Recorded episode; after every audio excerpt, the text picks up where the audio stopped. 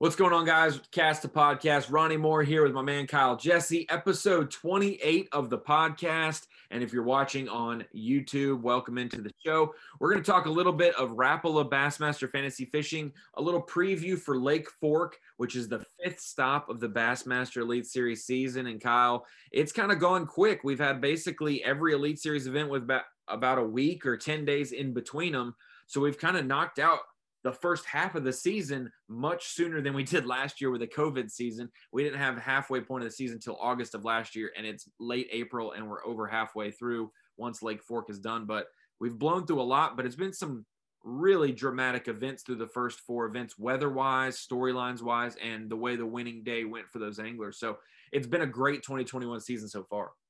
Yeah, definitely has. And like you said, it has been a polar opposite as of last year you know, having the Eufaula event and being uh, the second event in the season and it's in June. And then this year, you know, hearing people say reaching the halfway point of the season, it's like head scratching because I'm like, I feel like this is going by so fast comparatively to last year, especially. We were talking about it, and from June of last year, when we did Lake Eufaula for the second event of the season, to now, or basically, let's just say to the end of July, we'll just do a 13 month window, we would have had 17 of 18 possible elites in a 13 month span. So that is 17 elites in 13 months with about a month and a half or two months of an off season. You've got then 17 elites in 11 months. And so they're they're definitely knocking them down and the storylines never change. I mean, are they're always changing, but it's uh it's refreshing to see some of the crazy things. The Sabine River, we talked about that in our last episode. If you haven't watched that, I'll pop it up right here that you can click on and watch it if you want after this video. But the Sabine was dramatic, long runs, close weights. Uh, two guys running away with it after the first two days, and then it really got tight on the weekend with some guys making some charges near the takeoff. And fantasy fishing didn't disappoint either. We saw some big fish uh, you know, take the top spot there and whatnot. But you jumped ahead in fantasy fishing, and so I'm going to let you break the ice for Lake Fork Rapala Bassmaster Fantasy Fishing, and I'm gonna let you give your picks first. We'll start out with bucket A because I need to take notes on if I need to change my team up, and that that two minutes of you explaining will do that for me. Yeah. So um, in bucket A, something we've talked about all season is the fact that no matter what event it is that Greg Hackney is going to be the leading, like, he's going to have the highest player percentage of anybody. Well, for the first time all season, he doesn't in bucket A, uh, which I found fascinating. Um, I guess I don't necessarily think people are jumping off off board. I mean, I think you know people realize Greg Hackney is going to be a uh, a force all season long, but he's missed back to back cuts in two events that he, you know, you would think he would be really really competitive in. Um, Places he's won at. Yeah, I mean, I, I genuinely think that if you want to see somebody that's ticked off and gonna catch them, and the first fish that uh, you know, bites his uh, I, would imagine jig or something of that nature at uh, Lake Fork's gonna gonna feel his wrath. And uh, I don't know. I just I feel like he's gonna come back and this event. I mean, so many fish are gonna be shallow. Probably gonna be a handful of ways to catch them shallow you give Greg Hackney options like that, and he's going to figure it out. So I actually went with Hackney and Bucket A. Um, Which and you know, like I said, your third time this season, second or third, yeah, yeah. Is St. John's? You might have picked him, and then uh, I did not at St. John's. I had uh, uh, Canterbury and Bucket A. Oh, okay, so, so yeah. only the second time. Yeah, and it's just there's been so many pundits pick him and whatnot, and so uh, you know, for my pick it's going to sound very familiar because I am zigging while people are zagging. Like you said, first four events, he is not only the highest in bucket A, but he's top two uh, of no matter where we've been overall with the percentage, you know, of players selecting him. And with him being 10%, 10% chosen, and he's in bucket A at Lake Fork, very shocking to me. The other guys in that bucket that are highly picked, Seth Feider, uh, Lee Livesey, obviously living there. Steve Kennedy's picked uh, really low as well. He's a good pick. It may be an option to pick there. He's had a birthday this as well. Had a had a pretty good a couple event stretch there, and that's why he's in bucket A. That's that's the hard thing to read. first event of the season, second event of the season, those are very small sample sizes on why they're in the high buckets like they are. But with four events under our belt, the guys who are in bucket A, top 20 in points, have caught them in at least three or four of the events to a certain extent. Hackney's two missed cuts were preceded by two top 10 finishes. So that's the kind of offsetting thing there. He may have only gotten check in two of the events, but they were the best checks you can almost get without getting a win. So Hackney has been a great pick. So I think that, yeah, I like that pick a lot because I picked him as well. Greg Hackney is my bucket A pick. Zigging and zagging with our fantasy fishing players because highly picked and gets second. Highly picked gets sixth or seventh highly picked, misses the cut, highly picked, misses the cut. People jump off the bandwagon a little bit and kind of explore. They're like, oh, Lee Livesey got a top 10 at the Sabine. Now he's going to his home lake. I'm going to pick him. Stetson Blaylock guided, uh, or Stetson's in another bucket, but he's he's another guy who'll be picked a lot. Seth Feider's done well. He's coming off a top 10. Let's pick those guys. And Greg Hackney's at 10%. This is the only time he's going to be a steal all year, other than maybe smallmouth plays. So I'm going in with Hackney as well, surprisingly uh, but he's just very affordable for the percentage right there. And, and I think we talk about the percentage debate.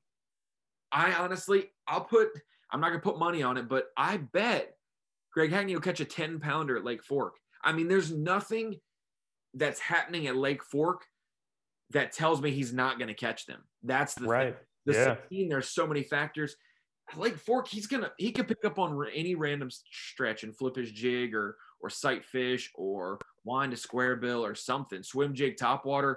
I mean, this is a Greg Hackney Lake, and I think no doubt. I think that April is a deadly month for him. Uh, the Sabine's just a crazy fisher. You can't chalk that up to momentum or anything. It's just hard to make the right decision there. No doubt. And that's, you know, you look back at the the day one of that event. I mean, losing that big fish. One of the biggest. I mean, that's the difference. Yeah, absolutely. That's the difference in, you know, him finishing 52nd or third or wherever he just finished just outside the cut to finishing in like the 20s. I mean, like 30s maybe. Like yeah, that have propelled him. Literally, yeah, like that. That big of a swing, and like you said, I mean, for him to be picked that low in bucket A, not just in any old tournament, but like you said, in a tournament where all of his like biggest strengths are going to be in play like 100%. I mean, you, you couldn't imagine a tournament setting up better for him. And here we are saying this. I don't know how many times you could say this to this point in the season because you could almost say it for every event. But uh, I mean, it's really true. I mean, like, really, really is the truth. So, I mean, like you said, kind of a steal at 10%. Um, and I, I felt like that was a no brainer to have to pick him what was the quote you said? I know what it was, but I want you to say it again. What Greg Hackney said about the, the, the schedule and the lakes. You know that that when someone asked him about it's setting up good for him. Oh yeah. So something I'd heard him heard him quote. If somebody asked him, he's like, "Oh, this tournament really sets up for your uh, your style and the way you like to fish." And he said, "I feel like they pretty much all do at this point in my career. Like I don't go anywhere and feel like I don't know what I'm doing." He's like, you know basically to the extent that uh that he never feels like it's not his strength. Um, but I mean, from an outsider's perspective, knowing what he does best, and I mean, he also knows what he does best. This is it. Like this tournament is it. So I mean, I, I feel like it's kind of a no-brainer with that low percentage.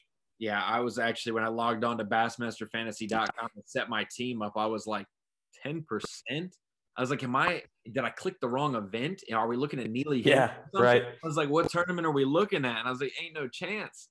I was like, I got to put him on my team. And, and I like picking favorites. Most of the time, I stray away and I do some obscure, you know, name or low percentage, but some of these guys have a reputation of, of being a great big fish hunter. Steve Kennedy has that reputation. He's lowly picked in that bucket. I'm surprised. Um, but I won't pick a Steve Kennedy because I know – how when his highs are as high as they can be, but sometimes his lows are as low as they can be. And sure. so it's hard to get consistency out of him. But for Greg Hackney, I think, like you said, he's probably he didn't have he's not had two bad finishes. They're like the first barely outside of the cut. Yeah. So it's not like he's got a chip on his shoulder, but he's going to catch a 10 pounder of fork, no doubt. I think he's going to hold up a fish on stage, which is over 24 inches at least two times this week. And uh, I wouldn't be surprised. We've seen him couple of his wins, Sam Rayburn in the first week of the Elite Series, flipping bushes. Uh, you've seen him at Texoma in in this this very event just up the road from Fork, flipping bushes and trees. Not saying there's a bunch of trees in the water, but the fish are up as tight as they can be to him probably. And so I'm looking. That's- For, like, it's a big fish weight. Like we see St. John's, he always is top ten there, and it's always 80 plus pounds or something. He just shows up when the big ones are up shallow, ready to bite. Yeah, no doubt. I mean, that's that's something I was I've been thinking a lot about too. Is the fact that, like you mentioned earlier, with sight fishing, uh, he's historically a really good sight fisherman. Uh, with that being said, I could easily see a lot of times what happens in these sight fishing events is by the time day three, sometimes even day two rolls around, you just kind of run out of sight fish. You know, fish that you have located, marked in practice. Uh, you can mark a bunch, but then you know you go back and they're either off the bed somebody's already caught them they're really spooky a certain day. His style i think that he could do that but then if that like falters off like you said he could just he's just the kind of fisherman that can just take off down the bank Yeah. and he'll out catch you know some of the guys that have it really like in their heads dialed in. Like he's just that good of a shallow water fisherman and that's just who greg hackney is. So i mean like you like we'd said for him to only be at 10% i mean it's like it's kind of a no-brainer Welcome into the uh, Cast a Podcast where Kyle, Jesse, and Ronnie Moore only talk about Greg Hackney. We talked about him a bunch last time, Yeah. probably in a negative light, but it, it was just being honest with the percentages. This week, we are both on the Greg Hackney train for Bucket A Fantasy Fishing. Such an affordable percentage. Uh, I don't see, you know, Lee Livesey is great, but I think that uh, it really set up well for him in the fall because it's tougher. He knows how to fish that lake, had a great rise up the leaderboard. Uh, and then the last time we were here in the spring, he gambled a little bit and it didn't pay off and he didn't uh, end up doing as well as he hoped. So who knows? So I think a lot of these times, certain anglers have an advantage on a lake, and that doesn't mean they have an advantage January to December. They have an advantage uh, July to August. They have an advantage October to December, maybe maybe around the spawn. But when the fish are up shallow, shad spawn, spawning season, flipping, it's really hard to have an advantage when they're biting. Uh, and that's, you know, unless Fork all of a sudden starts fishing tough, it should be a great event. So jumping over to bucket B though, uh, we've got a lot of a lot of great anglers to select in this one as well. I mentioned Stetson Blaylock prematurely, but he's one who has done a lot of summer guide trips, electronics courses for people over the years at Fork. It's only three hours and change from Little Rock in that Benton region where he lives. And then you have the former winner Brandon Cobb in that bucket as well. You've got a Buddy Gross, a Ray Hanselman from Texas, Scott Martin.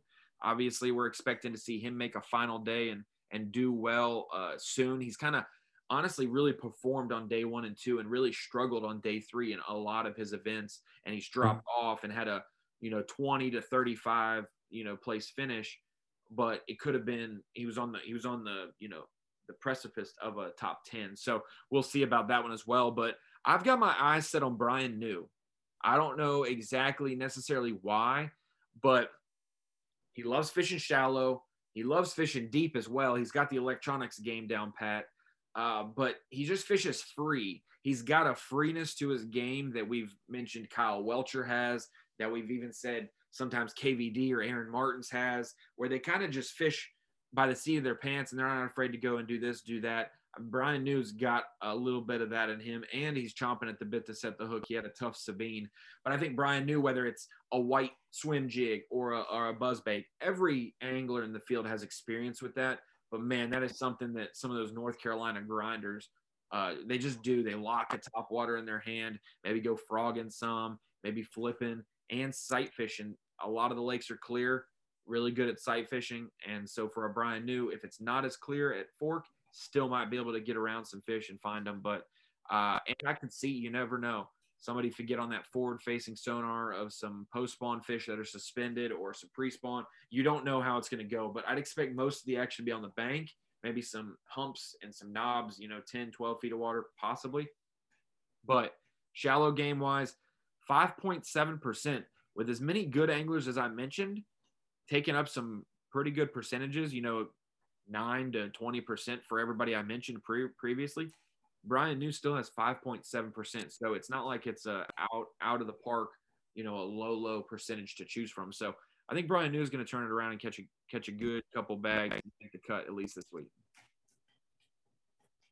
I like that pick. I think that's uh, definitely an underrated pick, and you know, and and it kind of goes back to this is a hard thing to like explain and put into words, but you know what you were talking about earlier, like when uh, the fish are biting, having that local advantage like doesn't necessarily help. Uh, it just seems fish are biting. Brian catching them, like Bryan New is going to be around him. He's going to be catching them, um, and he's just like one of those guys that just seems like he figures it out so naturally. Um, like you said, the Sabine River, obviously it didn't work out that way for him, but you put that many fish up shallow. Um, yeah, it definitely seems like a, a, tournament Bryan New could do really well in. Actually, kind of surprised, like you said, it's not not as high as he is. And the Sabine was really the first two days of competition that he hasn't caught them in one of those days. The St. John's, we obviously saw him win that event. Uh, in Knoxville, had a terrible day one, had one of the best bags on day two to jump up. And then uh, Pickwick, we saw him on camera a couple days there, was catching some good smallmouth, uh, you know, in the middle of the middle region of the lake, but he runs around everywhere. Um, and and then we saw the Sabine. He didn't make the cut. Tough two days of fishing for him. That's really the first two lumps that he's had to take in his Elite Series Pro, other than day one Knoxville. Yeah, no doubt. So as far as my bucket B pick, um, it's something someone you have already talk, talked about uh, in Stetson Blaylock. And if you watched our previous episode uh, talking about our Drain the Lake picks, uh, he was one of my Drain the Lake picks as well. Mercury Bassmaster Drain the Lake. Don't forget to set your rosters for that as well this week. Um, anglers with that, it's once you pick an angler, you can't use them again. So pick wisely. Should be fun. I'm looking forward to that. But anyways, went with Stetson Blaylock and uh, Bucket B. He is one of the higher percentage guys. Uh, as we both agree, I don't typically like doing that. Um, but no matter how the tournament plays out, you know, whether um, the spawning fish, like the shallow, I mean, like I think shallow is going to play regardless, but you know, it just depends on what stage of shallow those fish are in. Right. So if that's the deal, and like there's just a lot of fish being caught spawning, like sight fishing or fishing for fish that you know you can't see, but you know, are spawning. I think Stetson Blaylock's super, super hard, hard to you know to pick against. And then also something that we've talked about previously is like you said, Stetson Blaylock has fished Lake Fork a lot in the past uh, like you said, used to do classes out there, like sonar classes. Um, I mean, definitely has taken the trip down I thirty to uh, to Lake Fork plenty of times.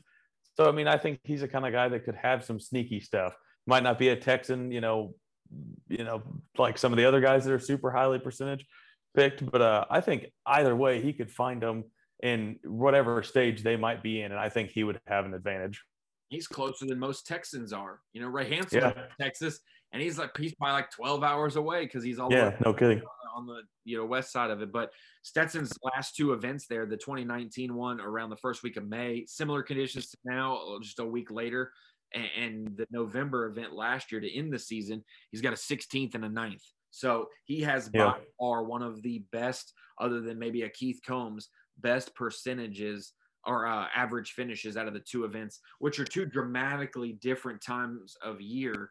Um, but a 16th and a 9th, uh, 12 and a half place uh, average finish. So I like that pick. Uh, I didn't want to pick two back to back like odds on favorites, and so I so I I see why you did it, and I did I went a little bit different than my strategy for Drain the Lake, so I I, I admire that. So follow that up. Who do you have in bucket C? I'm going Drew Benton. So this um, bucket C is tough. Very tough. Bucket C was extremely challenging for for me to select. You know, here's the here's the reality of it. I think that it's going to be day three of the tournament, and I'm going to be like so mad at myself, Keith Combs, because it just seems like if there has ever been a more cemented, like locked on, somebody's going to catch them on a certain lake, you know, maybe not necessarily time of the year that he would prefer the. Actually, I know for sure it's not the time of the year he wanted the tournament because he told me that in Palatka. Um, but at the same point, how could you argue against Keith Combs in bucket C? So I don't. I, I kind of hate to pick against him, but at the same point, like you said, my first two picks are pretty high percentage, uh, like uh, you know, almost the favorites in their buckets. So I went with Drew Benton in bucket C just because there's two guys I naturally think of every time I. Well, actually, there's a handful, but two guys that I think of that's on tour. Um, and it'd be both the Drews, Drew Benton and Drew Cook. Uh, both of them back in 2019 had super good finishes. Um, I think Drew Benton finished ninth in 2019, uh, finished in the top 10. If there's fish to be seen and caught, Drew Benton is going to see them and he's going to catch them. Uh, it's pretty plain and simple the way I see it. Um, like I said, the only thing I worry about is just that lasting for a handful of days. But I mean, a guy that is rock solid in tournaments like this, where you're catching sight fish or you're at least fishing for fish that are in some stage of the spawn, Drew Benton is hard to beat. And at 5%, he was one of my lower percentage guys that I went with.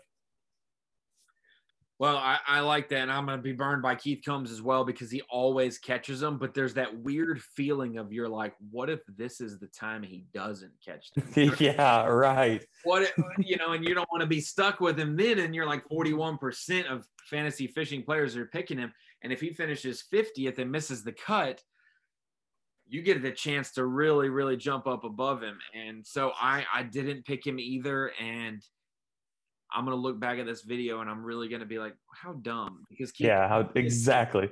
He is the he is the Cliff Prince, if not better, uh, at, at Fork like Cliff Prince is at the St. Johns River. To be honest, in all of Texas, Falcon, Amistad, Sam Rayburn, Toledo Bend, Lake Fork. I, I bet you Keith Combs is probably going to top 20 in any event in Texas almost, other than the Sabine River. And uh, so it's hard not to pick 41 41.3% Keith Combs, but he's going to catch him. But I think that for the style and time of year, I think Scott Canterbury at 5.7% is a really good selection. I picked him at the beginning of the year and he burned me and I held a grudge for an event or two, but I'm off that now. No, I didn't really do that, but I was surprised. He had such a good track record at the St. John's River. With the way the season's gone, I think that Canterbury's kind of figuring out Fork a little bit. It was one of his first times going there. The last time we were, or you know, the first time we came there in 2019. Right. And uh, I think that, I think that he's going to have it figured out shallow and be able to do that. So that's my bucket C. Um, going into bucket D, I'm keeping that kind of train of thought going. Bucket D is really dispersed percentage wise.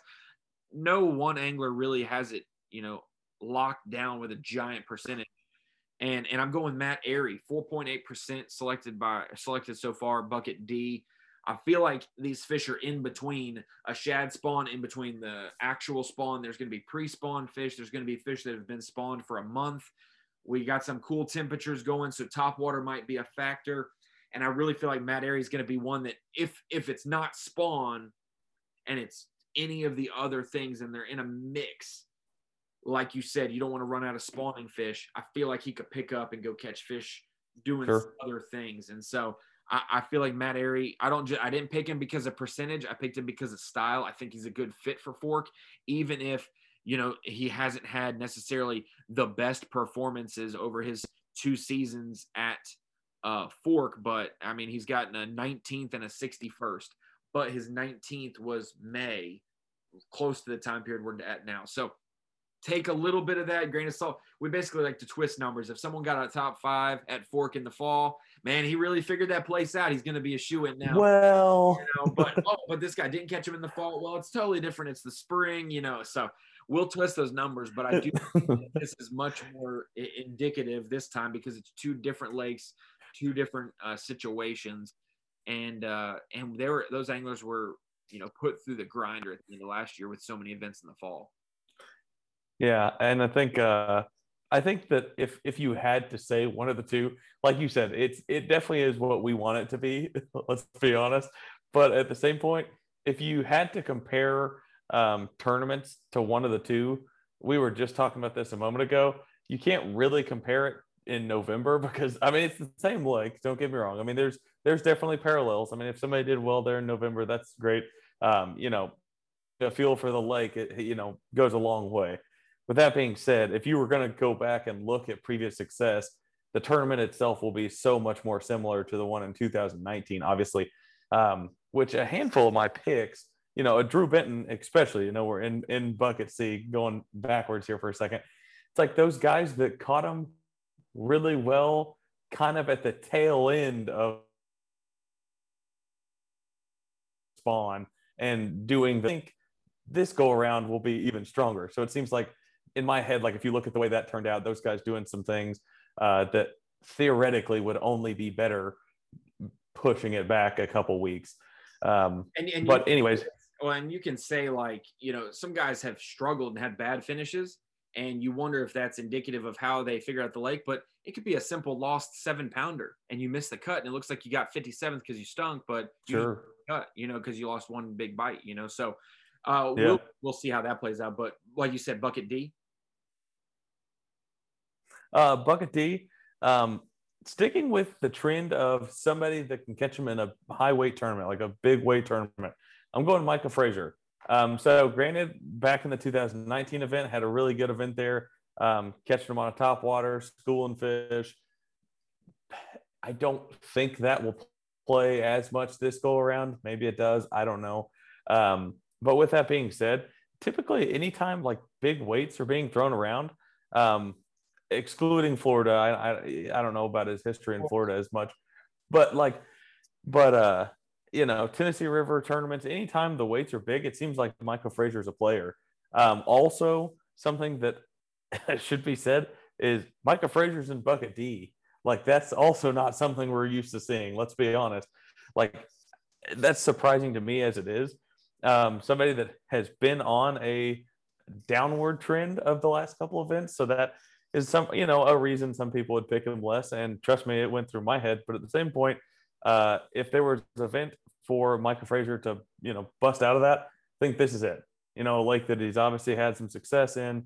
Um, like I said, big fish in a time of the year that uh, he's typically you know really really good pick. I, like I said, I like bucket bucket D for uh, Michael Frazier. 8.5 or 4%. I can live with that. It's not the high, you know, by no means the highest um, in the bucket, but uh, low enough for me to be cool with, for sure.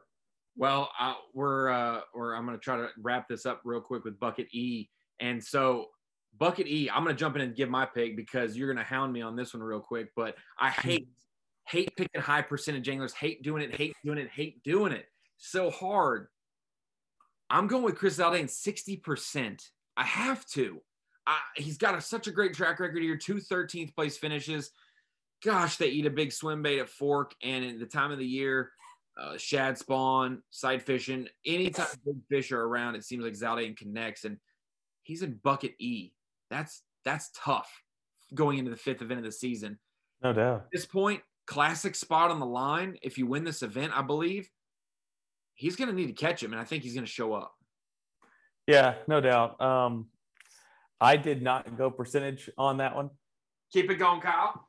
So I did not go with Chris Zaldain and Bucket E. Um, definitely kind of the same principle as the Keith Combs pick we were talking about earlier. Might be one that I look back on and say, holy, you know, holy cow, why did I not pick him? Uh, with that being said, Bucket E, I went with Darold Gleason. Um, so something that we also talked about a little bit in our uh, Drain the Lake show was the fact that Darold Gleason's obviously extremely, extremely good on Toledo Bend, Sam Rayburn, those East, you know, East Texas, Louisiana lakes. Um, having fished all those lakes, I feel like there's qualities. Um, and something that you and I had talked about is I remember talking to Derek Hudnall, who I think could also play in this event. Um, and he was talking about some of the similarities between Toledo Bend and Fork. And there's a lot of things that fish the same way. And, you know, I think there's a enough similarities that he can take all of his knowledge from fishing Toledo Bend that time of the year and you know make it work out on fork. And let's be honest, I'm sure he's probably spent plenty of time on fork as well. So um, I like Darold Gleason in bucket E.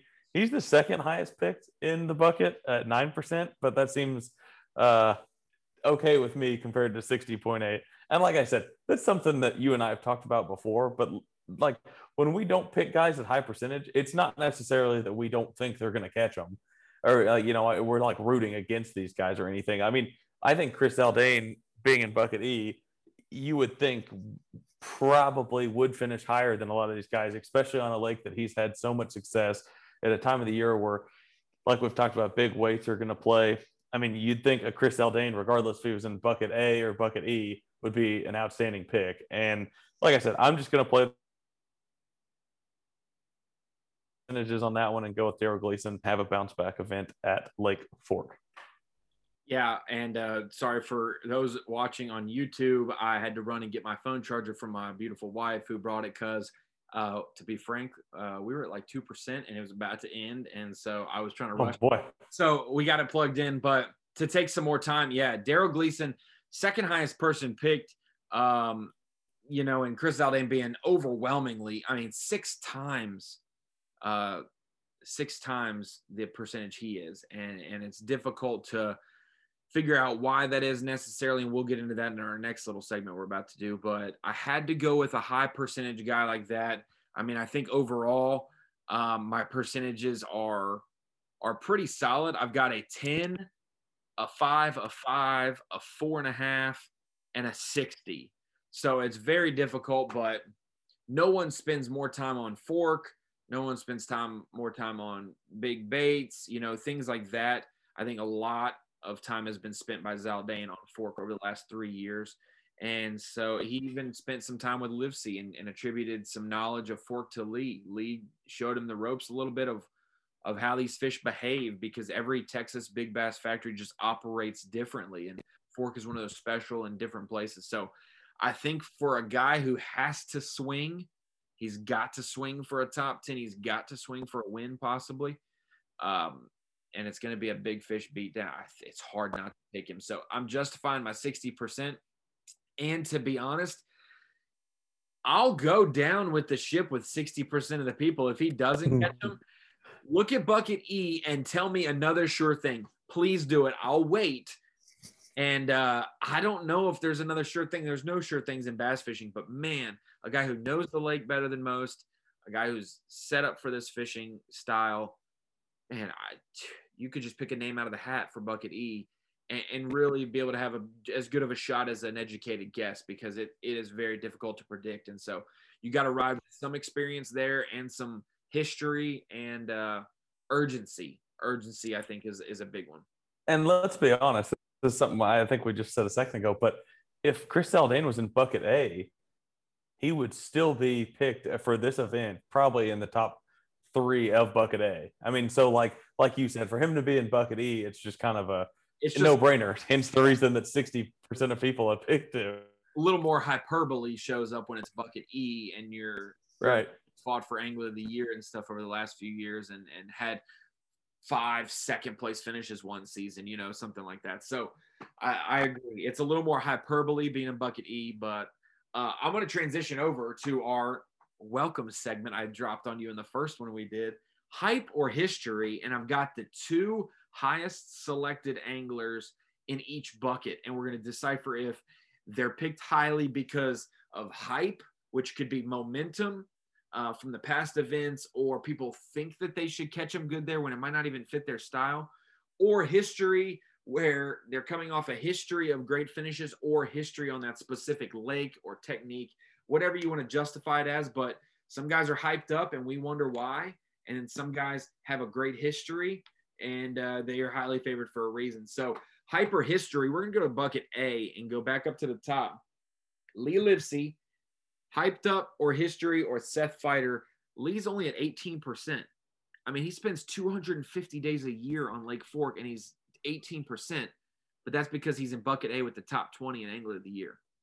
Yeah, I'm, I'm going to go history with Lee. Uh, I think you have to, just based on the, the statistic you just said. That's that's 100% the truth, and that like that would play in 1,000% no matter what you say if you were going to pick Lee Livesey, right?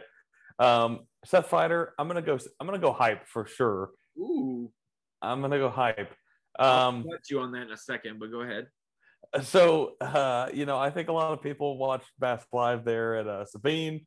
Uh, Seth, as always, had his you know swagger going, catch him on a spinnerbait. I mean, people are riding riding the hype on that one. To get on the I- llama, I think, I think people are back on it. So that um, that's why I'm going hype on uh, Feider.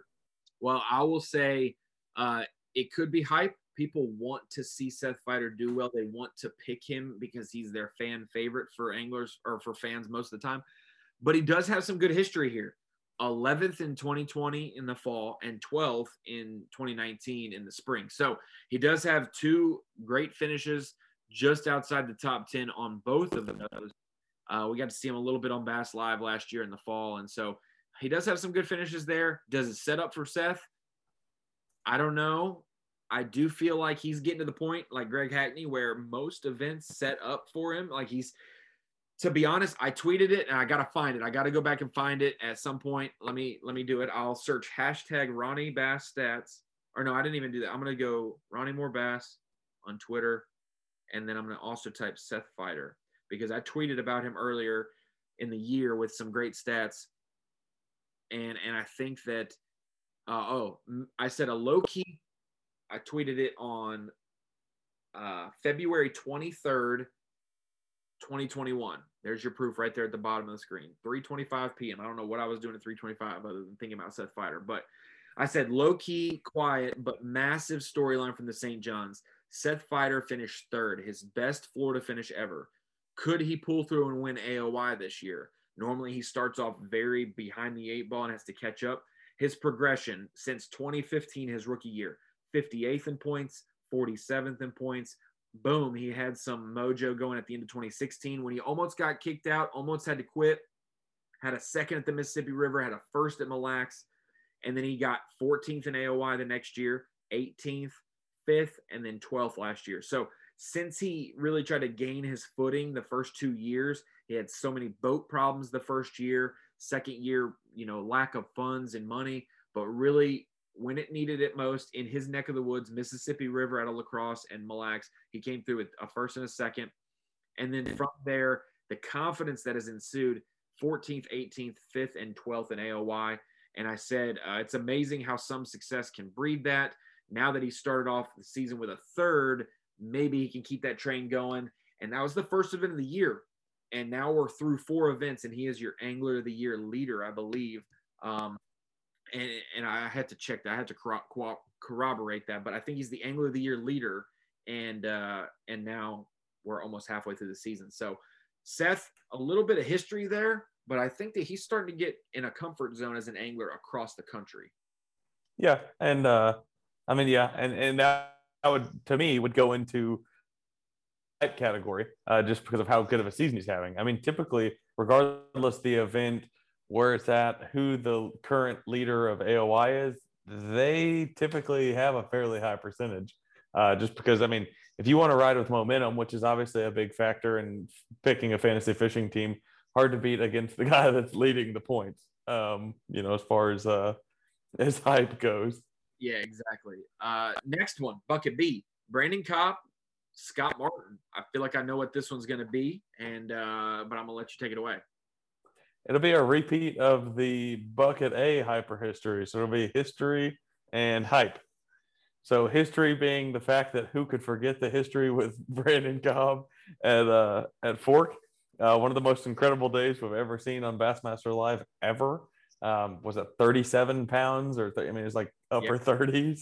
He had 37 and he had uh, I think he had 28 with three fish. He had an eight, eight, and eight, 13, and an 11 one just like I, I will forever think of Lake Fork 2019 with him holding up an, an almost nine pounder in one hand and an 11 pounder in the other hand, just showing them off like casually. Who does that? But it's an event that's catchway release because of the giant slot from 16 to 24 inches that you have to throw back. That's why we have the catchway release for Lake Fork.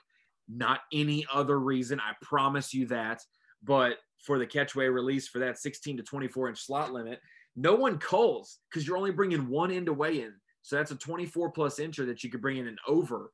And he was culling. He culled an 8 8 with an 8 13, and then later he culls an 8 13 with an 11 1. And I'm like, in a tournament where culling is done on a score sheet, he's culling actually in the live well. And I was, I was dumbfounded by it. And he would have had a shot at rivaling the all time record weight if he didn't have 14 pounds on like day two. He had 14 pounds on day two. And what's crazy is on day one of that event, we Skyped with him uh, for some bonus coverage you did, and he was chucking a big swim bait. And we were like, that's not something we expected to see him do. Never got another bite on it. Ended up throwing the jerk bait, and then he caught some sight fish, and then he caught some on a frog. Incredible that day one he was on a big swim bait bite, was in contention. We saw him on day two struggle, and then the next week he was doing other stuff. So there's a lot of different techniques at play. But I like that history, of course. And then you say hype for Scott Martin. And I think it's pretty explanatory. But for all the Scott Martin YouTube lovers, don't kill Kyle. Let him explain. Yeah, there's really no way to explain it without me sounding like a jerk. But um, I mean, obviously, Scott Martin has such a following. Kind of the same thing uh, as we've said with other guys. Regardless what bucket he's in, he's going to have a pretty high percentage. Um, and you know, I mean, having a, a, good event there at the Sabine, and um, you know, having a pretty good season to this point. Like you said, kind of waiting to see that breakthrough tournament, like you said, where he you know jumps into the top ten on the final day. Uh, I think it's just kind of a matter of uh, when, not if. Um, but yeah, I mean, naturally, Scott Martin's going to have a lot of hype regardless where, where we're fishing. So let's just put it that way, I guess. Hey, for sure. And he brings a great reputation. Maybe not as much experience at Fork, but overall, historically, as an angler in the professional fishing world, he's definitely one to fear. Shallow is his game as well. I mean, he does a lot of great, a lot of things great, but uh, fishing in Florida a lot. Sight fishing is probably something that he does a lot. Fishing some offshore little, you know, whether it's grass or or rock or something offshore in, at Okeechobee. Uh, he, you know, you can translate that to something that's that mid depth off offshore for fork, but it's not deep.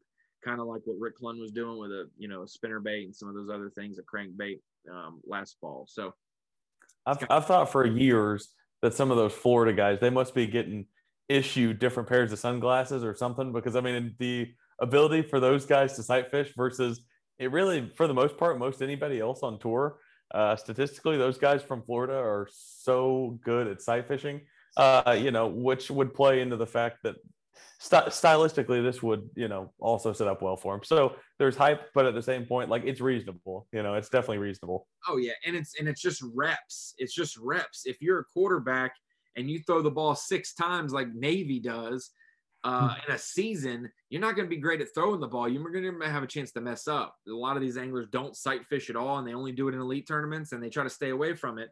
Fishermen in Florida always are doing it. I think I caught more fish in the 2013 regional at Lake Norman for the college series, my home lake. I caught more fish on that clear clear fishery off the bed than I've caught in Arkansas in my four years here because you just don't see them that frequently. Like it, it happens so quick or they because Arkansas is fantastic at raising and lowering the water for no reason in the middle of spawn sometimes they spawn so deep you don't see them so repetition for florida anglers they just get they just get accustomed to seeing them more. Yeah i think that's that's a huge factor. And and you saying that being a guy that now lives in alabama but obviously grew up my entire life fishing in arkansas that's just true. There's a lot of there's a lot of places that set up really well to sight fish yeah. Not many of them are in Arkansas. Yeah. Exactly. Just because, you know, I mean, you can you can go uh, up to North Arkansas, like some of the White River lakes, they're clear enough to see them. But yeah, some of those fish spawn so deep that you can't see them anyways. so, like I said, it's every February yeah. I will go in a pocket and see a bush and says I can't wait to catch one over there in April, May, and I'll never even see one there ever. So yeah, yeah, exactly. So yeah, like you said, with guys in Florida, I think that's just a, a thing. Just do it more than anybody else.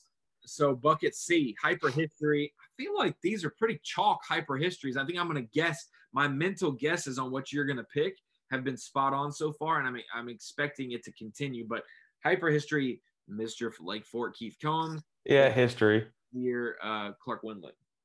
History for Combs. I mean, that's a that's a no brainer. Um, historically, one of the uh, you know the best fishermen on Lake Fork ever. Um, also, I think one of the most amazing statistics ever in any sort of bass fishing, uh, professional bass fishing tournament is the the three day event that uh, TTBC or whatever it was back then, where he caught a hundred and thirty some odd pounds, and is that not true? It was a hundred. It was over a hundred. I think it was one fifteen. Okay, well, whatever. That I, I overshot it by at least forty. I, I overshot it by at least two fish. well, I mean, hundred and fifteen or what? It was well over a hundred. Let's just put it that way. In three days.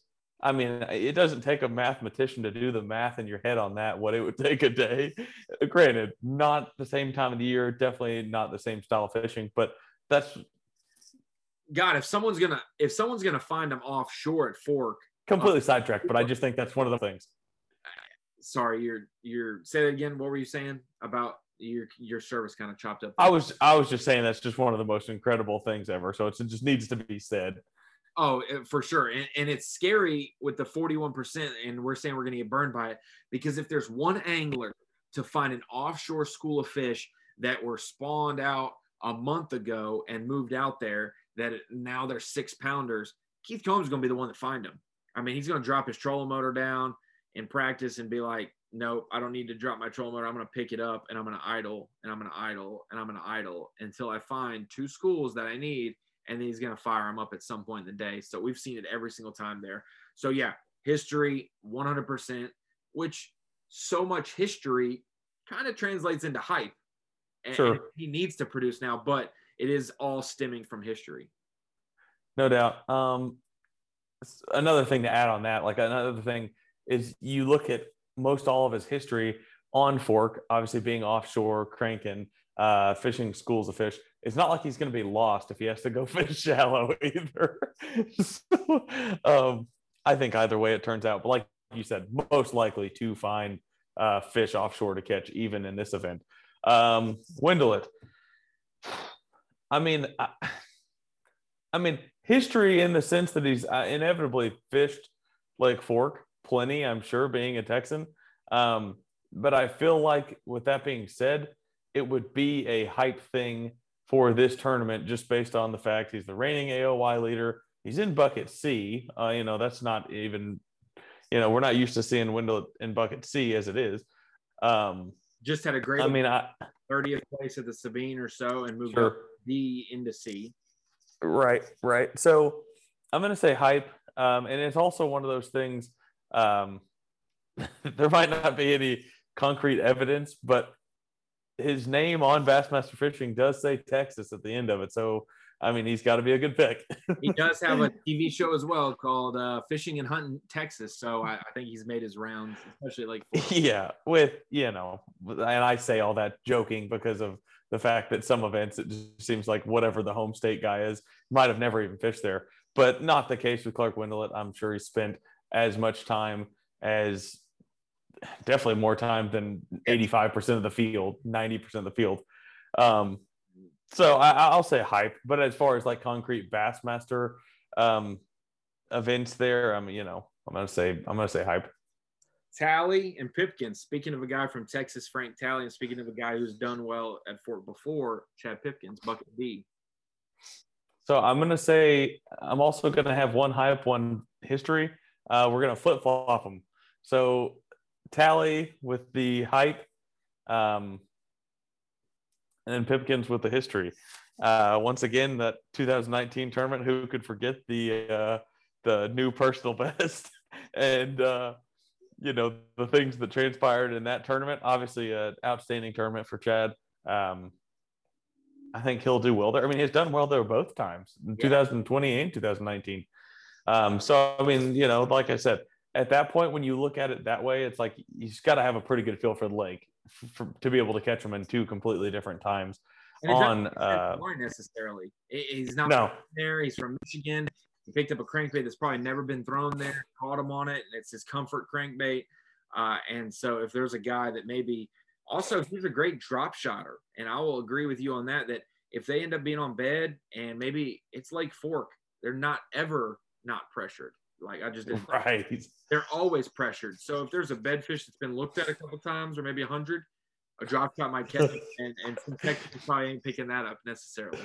Yeah, no kidding. Um, that's actually really true. That's something that has not been stated, but I think really should be more about this tournament. I mean, it'll, it'll, you guys will definitely talk about it on live, I'm sure, but For sure. Lake Lake Fork in April, there's no way that there's a lake in the country that gets more pressure. Lake Guntersville, maybe, as you got to see firsthand this year, um, maybe. But as far as per, per size of the lake, there's no way. Oh yeah. Um, so I mean that that's definitely got to factor in too. I mean, um, And that's actually something like I said. Yeah, I mean that's something I uh, when I talked to Keith Combs at Palatka, we shot a uh, Toyota bonus bucks thing with him, and we were just chatting and talking about this tournament. That's what he's more worried about than anything. It's just how pressured those fish will be, um, you know, given the time period. Like you said, there might be a lot of fish on beds, but they might have been messed with quite a bit before these guys get to actually fish for them on tournament day. So uh, I would agree with that. And last two buckets are the last bucket, last two anglers, hyper history. Two, I wouldn't say Texans. Both both aren't from Texas. Gleason lives in Louisiana, right across the border, and Zaldain lives in Texas, but is a transplant from the West Coast, but makes his home there and has for the last you know half decade. And so Zaldain sixty percent, Gleason ten percent. Which one's hype? Which one's history? Or are both either? So we talked about last uh, last show is the fact that if you're in, it's kind of hard to be hype in a way because it's you know, especially this point of the season, it's not like it's been going well, um, and that's not um, you know that's not a aid in anybody, but that's just reality.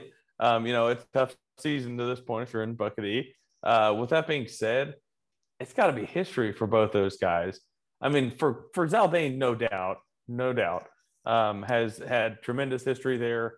Like we said earlier, it doesn't matter if he was in bucket A, he would also be that highly percentage picked.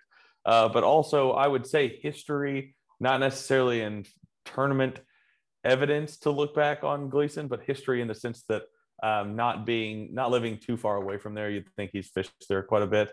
Um, history in that way, I guess. So, like, because like you know, I mean, obviously didn't have a great event at the Sabine. Um, you know, it's had a, a few tough tournaments in a row. So, I mean, it'd be hard to say hype in that regard. I mean, maybe hype in like fishing style, which I think you could you could definitely argue, but I would say uh, I'd say history. I guess it'd be hard to pick either of those actually. Yeah, uh, Zaldain's good history and the types of baits that factor give it a lot of hype for sure. No doubt, sure. Well, we discussed that a couple minutes ago, so I'm not going to beat that horse again. But yeah, so there's our fantasy fishing picks for Rapala Bassmaster Fantasy Fishing. Our five buckets, an angler per bucket, the OG version of fantasy fishing. If you're wondering about Mercury Drain the Lake, we did a video on that. Our last YouTube video went up on this channel about that. We displayed our picks. I actually have it time coded out the different topics and, and things that we discussed um, within that episode. And if you're listening on Apple Podcasts, this is episode 28 of Cast a Podcast. Appreciate Kyle joining us, and we are going to sign off with one last thing. I want to know what the winning weight is, what your fantasy tiebreaker is, which you think is the winning weight of the event. Four days in late April at Lake Fork. I've got mine selected, but pounds and ounces, what's it going to take to win this event? Okay, so when I say this, I wouldn't suggest other people listen to what I'm saying as far as the tiebreaker goes, but I'm going with reverse psychology in the fact that if I say it's going to take less than 100 pounds, it'll take over 100 pounds. So I'm doing it for the pleasure, of the viewing. Yes, for the for the entertainment. Yeah, I'm doing everybody a favor here. This is this is not for fantasy fishing points. I'm just trying to do everybody a favor uh, that's going to get to see over 100 pounds crossing your fingers because I'm taking one for the team. But with that being said, right now I have 98 8. It's going to take just under 100. Do I, like I said, do I think it'll take 100 plus? I think the odds are really, really good. But uh, like I said, I'm throwing some reverse psychology in there to get to 100 pounds. Well, I'm gonna go complete opposite of you then. If you're if you're doing it low to hope it makes 100, man, they're gonna catch 54 pounds for four days right here with mine because I selected 121 pounds two ounces, and I felt like I was a little high because we haven't seen one that high in a long time. To be honest, we hadn't seen the Century Club get broken since 2013 at Falcon. We do it at Fork in 2019, 114 pounds for Brandon Cobb. Garrett Paquette had 101 uh, 15, so we had two anglers make it. Last year, basically, it wasn't supposed to happen. Second place was 75 pounds, but Patrick Walters wins by 28, 29 pounds, has 104 and breaks the century mark. So, can we go three for three on Lake Fork breaking the century mark? I think so. I posed that question. I posed that question to Stetson Blaylock at dinner the other night because, of course, fishermen and fishing people can't not talk about that at dinner. So I I said, "What do you think it's going to take?" And he said, "Man, I think 120." And I was like, "Oh, good," because I said 121. I thought I was nuts. And so he thinks 120. He thought maybe five anglers would break the century mark as well. So I, i'd expect the fish to be biting. I'd expect a lot of people that may not know bass fishing, which we don't, as much as you know it, you can get fooled by your your thoughts and your wants more than what's happening. But man, a couple cold fronts. What, what are these couple cold days going to do? Because it's in the low 40s for the lows uh, in the evenings, and then it's in the 60s, you know, for the highs over the next couple days. And it's the same way in Arkansas. They're so far into the spawn, whether fish are pulling up on the bed that week or not, this week or not, the water temperature has been what it's been and it's stayed consistent. So those fish are on the move because the biological clock in their brains, uh, not because of what the weather's done the last week. So I think they're on the move. Nothing's going to tell them different. 40 degrees or so ain't going to hurt them. And I think that it could open up some other things. It could, it could either set back the shad spawn to where it all busts out across the lake at the same time, or it's going to prolong maybe a top water bite where those fish might go and, and, and head offshore quicker. They might stay up there a little bit longer and hang out because it's a comfortable temperature. It's not as soon as the spawn happens and then boom, water temp 75, 80 degrees, and they need to, you know, they get a little relief deeper. But I think 121 is my weight. I want to see it be that high. We haven't seen one that high in a while.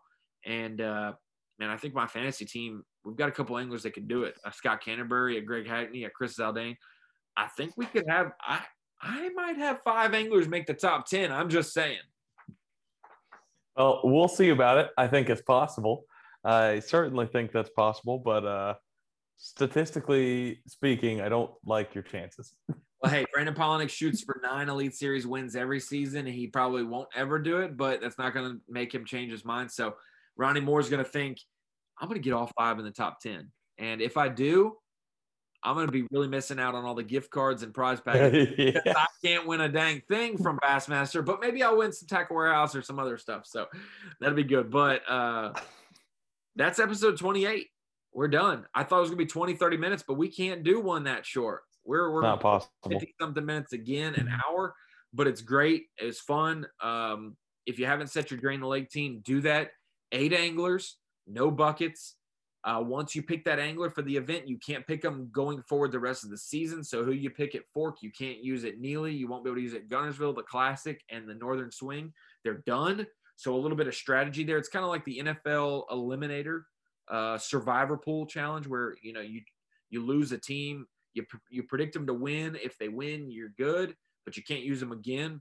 Otherwise, we would just pick the Kansas City Chiefs every single event, probably, or every single week. But um, new game mode that's fun. Or if you only want to stick to the og version rapala bassmaster fantasy fission it's a good odds that uh that your picks will translate there as well. So that's episode 28 cast a podcast. If you're watching on youtube appreciate you hanging out with an hour for us. Drop some comments eh, below of what you'd like us to cover and some other ones. We're going to recap each event and preview with fantasy fishing aspects involved and uh, and more. So we're excited to uh to bring that and we appreciate you kyle. But for us we're done. Peace out.